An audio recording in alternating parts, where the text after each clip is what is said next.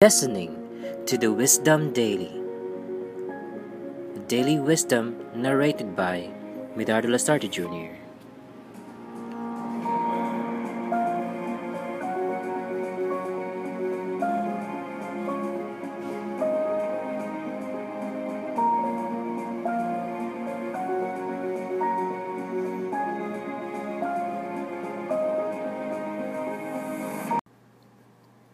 You might be surprised to know that in the teachings of Jesus, money is the most dangerous idol of all. It's not immortal immorality or pride or anything else. It's money.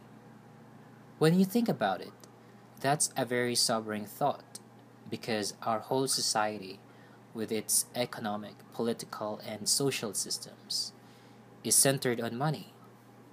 Having money as the very heart of our worldview is so natural is so natural to us that we rarely take time to think about it.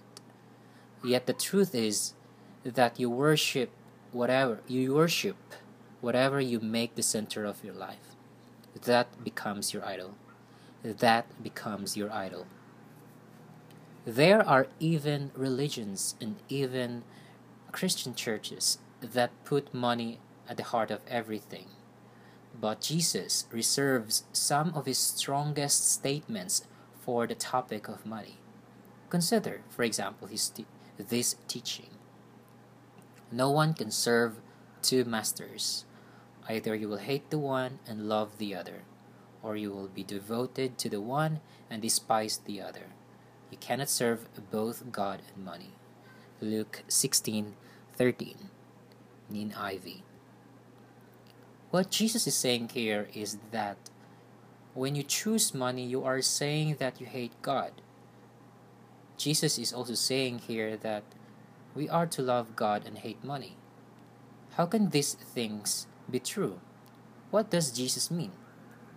Money isn't only the most dangerous idol of all, it is also the most deceptive. Money itself is neither good or bad, it's just a thing. It's your relationship with money that determines your destiny.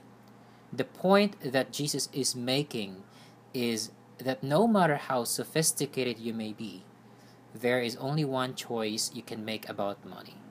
Will you make God your master, or will you make money your master? God and money will draw you in completely different directions.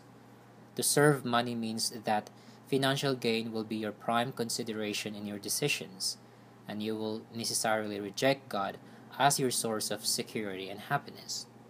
To serve God means to allow His will and His kingdom to reign supreme in all of your decisions. You will be able to use money wisely, being very aware of its deceptions, and without being its slave. And without being its slave. Two opposing examples of this in the Gospels are Matthew the tax collector and the rich young ruler.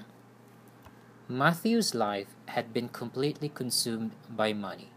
For money, he had become a traitor to his nation and his religion. For money, he had given he had given up his morality.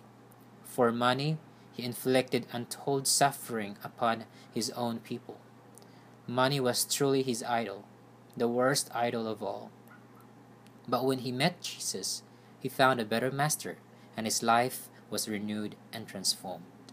Matthew 9 9 13. The experience of the young man, whom we call the rich young ruler, was completely different, but it started the same. He too had many had made money his idol, although he didn't realize it. That's why it was so dangerous.